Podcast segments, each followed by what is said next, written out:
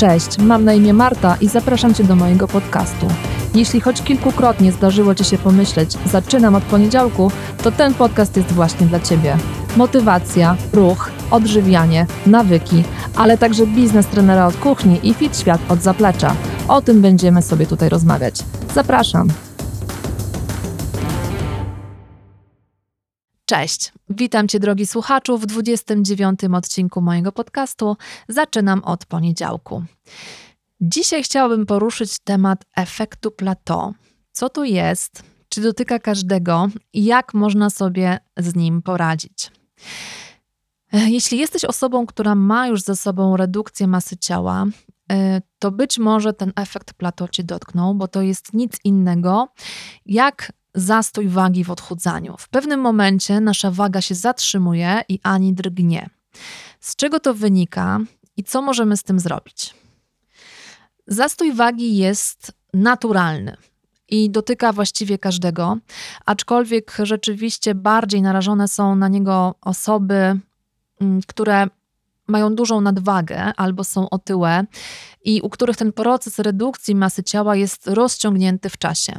Ale osoby szczupłe, które mają niewielką nadwagę, które mają tylko kilka kilogramów do zrzucenia, również mogą z takim efektem się oczywiście spotkać. Ale zacznijmy od początku. Załóżmy, że podjęłaś decyzję, podjąłeś decyzję o tym, że chcesz się odchudzać, idziesz do dietetyka, tak przynajmniej powinno się zrobić. I przechodzisz różne konsultacje, przechodzisz ewentualnie badania krwi. Plan żywieniowy zostaje dla ciebie przygotowany. Chciałabyś też włączyć e, w ten proces ruch, więc idziesz do trenera. Trener przygotowuje dla ciebie plan treningowy. Jeśli jesteś osobą, która wie, jak dobrze technicznie wykonywać ćwiczenia, to nie ma żadnych przeciwwskazań do tego, żebyś trenowała sobie sama. No, jeśli nigdy wcześniej nie ćwiczyłaś, to warto wziąć jednak kilka takich treningów personalnych, spotkać się z trenerem, żeby chociaż te podstawowe ćwiczenia zostały ci pokazane. W każdym razie masz obydwa plany, zaczynasz działać, jesteś mocno zmotywowana do tego, żeby w ten proces odchudzania wejść. No i wszystko idzie super, zgodnie z planem. Natomiast trzeba mieć na uwadze to, że w pierwszej kolejności nasz organizm nie pozbywa się tkanki tłuszczowej, tylko pozbywa się wody z organizmu organizmu. W związku z tym ten proces jest szybszy i efekty jego są bardziej widoczne. Natomiast kiedy już ta woda z organizmu zostanie zredukowana i zaczynamy wchodzić w redukcję tkanki tłuszczowej, to ten proces nieco spowalnia i na efekty tej pracy trzeba po prostu troszkę dłużej poczekać, a bardzo często brakuje nam już tej cierpliwości. Nasz organizm po kilku tygodniach takiej redukcji, czyli jakby dostawania mniejszej ilości kalorii niż chciałby dostawać, oprócz tego, że trochę się adoptuje do nowych warunków, to też zaczyna się buntować. Myśli sobie, że nie chce już być w cudzysłowie niedokarmiany, no i zaczyna zwyczajnie przeszkadzać nam w takim systematycznym gubieniu kilogramów i centymetrów w obwodach. Jeśli przez 3-4 tygodnie nie zauważasz, mimo tego, że cały czas stosujesz się do zaleceń, które dostałaś od specjalistów, i nie zauważasz, że te kilogramy spadają na wadze, no to być może właśnie ten zastój wagi cię dopadł. I co teraz możemy z tym zrobić? Zapewne pierwsze, co przychodzi do głowy, to zmniejszyć ilość kalorii, którą dostarczamy, no bo wiadomo, że jeśli będziemy mniej jeść, to powinniśmy więcej chudnąć. Natomiast jest to jedna z gorszych strategii, jaką możemy przyjąć. I nie zalecam jej absolutnie. Myślę, że też żaden z dietetyków nie zaleci Wam w takim momencie takiej strategii. Można natomiast uderzyć w tę drugą gałąź, czyli w treningi. Można je zmienić albo zmodyfikować. Na przykład, jeśli do tej pory mm, Twoją aktywnością fizyczną były spacery czy Nordic Walking, to możesz zwiększyć intensywność tych aktywności, albo na przykład e, iść dłużej, robić dłuższe dystanse. Intensywność oczywiście zmieniamy poprzez zwiększenie tempa wykonywanego treningu. Kolejną rzeczą, jaką możemy zrobić, jest wprowadzenie metody interwałowej. Przyjęło się, że e, trening interwałowy, czyli taki o zmiennej intensywności, o zmiennym tempie, jest przeznaczony raczej dla osób średnio zaawansowanych albo zaawansowanych. Natomiast ja nie do końca się tutaj z tym zgodzę, dlatego że to bardzo zależy od tego, jaką aktywność fizyczną do danej osoby dopasujemy i właśnie jaką tę intensywność y, będzie ta aktywność miała. Jeśli na przykład do tej pory tylko spacerowałaś, to możesz te spacery zacząć przeplatać marszem, więc to tętno i tempo będzie wyższe w trakcie marszu, a w trakcie spacerów, które do tej pory robiłaś i do których twój organizm już poniekąd się zaadoptował, będziesz odpoczywać i to tempo w czasie marszu i spaceru będzie zmienne. Jeśli do tej pory maszerowałaś, to możesz marsz zacząć przeplatać truchtem. Też trucht oczywiście będzie nieco szybszy, nieco na zwiększonym tętnie, a ten marsz będzie dla ciebie taką sferą odpoczynku. Jeśli do tej pory truchtałaś, możesz zacząć biegać. Jeśli jesteś biegaczem, to możesz zacząć przeplatać ten bieg sprintami. I to też będzie oczywiście trening interwałowy. Trening interwałowy jest no jak do tej pory chyba nie ma lepszego sposobu na spalanie tkanki tłuszczowej i jest to jeden z lepszych treningów, jaki możemy sobie zafundować.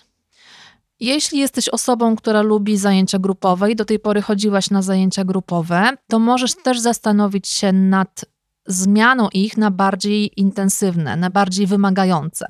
Jeśli na przykład chodziłaś na zajęcia typu body pump, zajęcia ze sztangami, no to możesz na przykład dołożyć troszeczkę większe obciążenie na sztangę.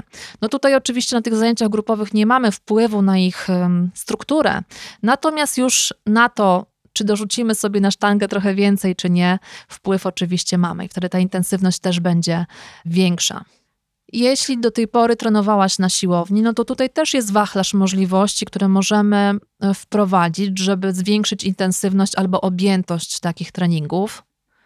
Również oczywiście, jeśli ćwiczysz w domu. Co możemy zrobić? Możesz na przykład wydłużać fazy danego ćwiczenia. Jeśli na przykład robisz przysiad, to możesz wolniej schodzić w dół, zatrzymać się, zrobić sobie pauzę na dole i wrócić na górę. Jeśli do tej pory robiłaś sobie to w tempie jednostajnym, to możesz sobie te fazy po prostu zwolnić. Wtedy twoje mięśnie będą dłużej pod napięciem. Możesz oczywiście skrócić sobie przerwy między seriami, więc ta intensywność treningu też e, będzie wyższa. Możesz zacząć na przykład stosować serie łączone. Robisz dwa ćwiczenia i dopiero robisz przerwę. Możesz robić treningi typu obwodowego, czyli wybierasz sobie 6, 7, 8 ćwiczeń, które robisz jedno po drugim, bez żadnej przerwy, albo nawet kilka takich obwodów i dopiero robisz sobie krótką przerwę. Możesz zmienić kolejność wykonywanych ćwiczeń. Możesz na przykład dorzucić sobie do przysiadu wyskok. Jeśli do tej pory robiłaś same przysiady, możesz na przykład przeplatać sobie przysiad z wyskokiem.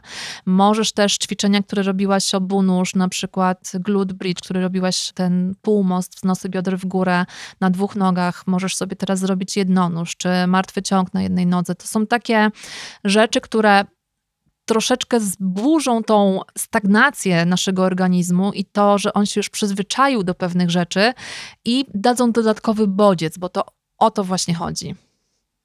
No i ostatnią rzeczą możesz po prostu zwiększyć ilość treningów w tygodniu. To wymaga oczywiście więcej czasu, więc jeśli go masz, no to wtedy możesz to zrobić. A jeśli nie, to skorzystaj z tych wszystkich metod, które przedstawiłam Ci przed chwilką. Co jeszcze możemy zrobić, kiedy ten zastój wagi nas y, dopada?